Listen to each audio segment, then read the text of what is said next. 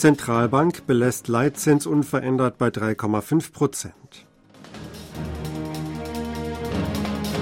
Südkoreas Außenministerium bestellt wegen Takeshima-Tag japanischen Diplomaten ein. Präsident Yoon stellt Wiederbelebung der Kernenergieentwicklung in Aussicht.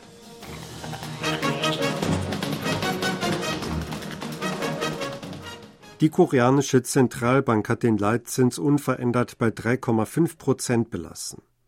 Der Leitzins bleibt somit im neunten Monat in Folge auf diesem Niveau. Die über dem Zielwert der Notenbank von zwei Prozent liegende Inflationsrate und ein weiterer Anstieg der Haushaltsschulden wurden als wichtige Gründe für die Entscheidung genannt.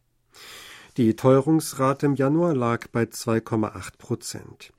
Bei den Wohnungskrediten wurde im Januar ein erheblicher Anstieg registriert.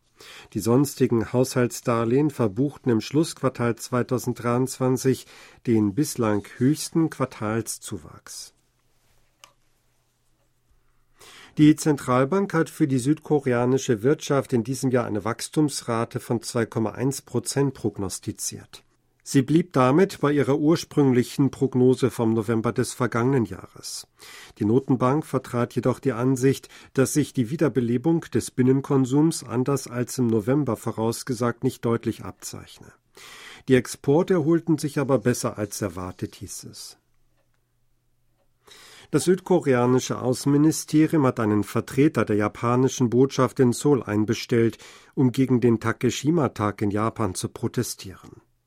Die südkoreanische Regierung protestiere entschlossen dagegen, dass die Tokioter Regierung ranghohe Beamte zu den Feierlichkeiten entsendet, um Besitzern Sprüche auf die südkoreanische Inselgruppe Tokto, von den Japanern als Takeshima bezeichnet, zu betonen. Südkorea fordere mit Nachdruck, den Takeshima-Tag abzuschaffen, hieß es gegenüber dem stellvertretenden Botschafter Taisuke Mibe. Zuvor hatte Außenminister Cho gegenüber seiner japanischen Amtskollegin Yoko Kamikawa bei einem Treffen in Rio de Janeiro ebenfalls Unmut der Sola-Regierung zum Ausdruck gebracht. Staatspräsident Yun Song-yeol will die nationale Kernenergieentwicklung umfangreich unterstützen. Im laufenden Jahr werde die Kernenergieindustrie über deren Normalisierung hinaus zu einem erneuten Aufschwung geführt, sagte Yun bei seinem Besuch in Changwon, wo viele Unternehmen aus dem Bereich angesiedelt sind. Er bekräftigte, dass er seit seinem Amtsantritt stets die Kernenergiepolitik als eine der wichtigsten Aufgaben betrachtet hat. Er habe beim ersten Besuch nach dem Amtsantritt sehr schockiert feststellen müssen, dass die gesamte regionale Industrie wegen einer nutzlosen Politik zum Atomausstieg vom Aussterben bedroht war. Jun übte mit seinen Aussagen heftige Kritik am Kurs der Vorgängerregierung für den Atomausstieg. Die Regierung werde den Kernenergieunternehmen mit Aufträgen im Wert von 3,3 Billionen Won und Sonderdarlehen in Höhe von einer Billion Won unter die Arme greifen, versprach Jun. Auch Steuererleichterungen für Investitionen in Forschung und Entwicklung werde es geben, hieß es weiter. Nordkorea hat den USA Doppelmoral in Menschenrechtsfragen vorgeworfen. Angesichts des Südkorea-Besuchs der US-Sondergesandten für nordkoreanische Menschenrechtsfragen Julie Turner schrieb die nordkoreanische Nachrichtenagentur KCNR am Donnerstag, dass sie in den Nahen Osten gehen sollte, sollte sie eine wahre Menschenrechtskämpferin sein. Die dringendste Aufgabe der internationalen Gemeinschaft im Bereich der Menschenrechte sei der Schutz der Einwohner des Gazastreifens in Palästina, hieß es. Die Nachrichtenagentur warf den USA vor, auf Israels Seite zu stehen und in der Krise im Gazastreifen ein Auge zuzudrücken. KCNA kritisierte, dass die Menschenrechte im US-amerikanischen Stil lediglich ein Mittel für die Aggression und die Einmischung in interne Angelegenheiten darstellten. Sie würden unterschiedlich betrachtet, je nachdem, ob man pro- oder anti-amerikanisch sei. Turner war am 14. Februar anlässlich des 10. Jahrestags der Veröffentlichung des Berichts der UN-Untersuchungskommission zu den Menschenrechten in Nordkorea zu einem Besuch in Südkorea eingetroffen. Sie hatte den Vereinigungsminister und weitere Vertreter der südkoreanischen Regierung getroffen und das Büro für die Unterstützung der Ansiedlung nordkoreanischer Flüchtlinge besucht. Die Europäische Union hat zum ersten Mal wegen des russischen Kriegs gegen die Ukraine Sanktionen gegen Nordkorea beschlossen. Grund ist die Lieferung ballistischer Raketen an Russland. Belgien, das die EU-Ratspräsidentschaft im ersten Halbjahr innehat, gab bekannt, dass sich die ständigen Vertreter der 27 EU-Mitglieder am Mittwoch auf das 13. Sanktionspaket gegen Russland geeinigt hätten. Das Paket sei eines der umfassendsten, das von der EU jemals verabschiedet worden sei, hieß es. Die Nachrichtenagentur AP berichtete anhand des ihr vorliegenden Entwurfs, dass der nordkoreanische Verteidigungsminister Kang Son-nam auf die Sanktionsliste gesetzt worden sei. Auch nordkoreanische Unternehmen sollen auf der Liste stehen. Es ist das erste Mal, dass die EU im Zusammenhang mit dem Krieg in der Ukraine Sanktionen gegen Nordkorea verhängt. Das 13. Sanktionspaket gegen Russland soll am 24. Februar, dem zweiten Jahrestag des Kriegsausbruchs, formell genehmigt werden.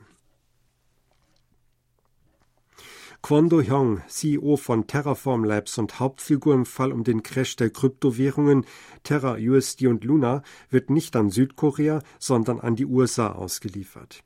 Das habe das Obergericht in Podgorica am Mittwoch entschieden, berichtete die montenegrinische Zeitung Pobjeda. Laut der Zeitung wies das Gericht Südkoreas Auslieferungsantrag zurück. Die Entscheidung wurde elf Monate nach Quons Festnahme in Montenegro im März letzten Jahres gefällt. Er hatte im April 2022 Südkorea verlassen und war anschließend auf der Flucht gewesen. Quons Rechtsvertreter in Montenegro hatte argumentiert, dass er nach dem Gesetz an Südkorea ausgeliefert werden sollte. Anleger sollen infolge des Crashs von Terra und Luna im Jahr 2022 schätzungsweise 40 Milliarden Dollar Verlust gemacht haben. Sollte Kwon an die USA ausgeliefert werden, muss er offenbar mit einer hohen Strafe rechnen. In Südkorea beträgt die Höchststrafe für Wirtschaftskriminalität etwa 40 Jahre. In den USA sind über 100 Jahre Haft möglich, weil dort einzelne Strafen addiert werden. Das durchschnittliche Gesamtvermögen der privaten Haushalte in Seoul liegt laut einer Analyse von Big Data bei etwa 950 Millionen Won. Die Stadtverwaltung veröffentlicht am Donnerstag Daten zu einer Analyse des Wohn-, Konsum- und Finanzverhaltens der 3,82 Millionen Haushalte in Seoul. Die Ergebnisse beruhen auf einer Analyse von Daten von 740.000 Personen, etwa 10 Prozent der Hauptstädte ab 18 Jahren, zu denen es Kreditinformationen gibt.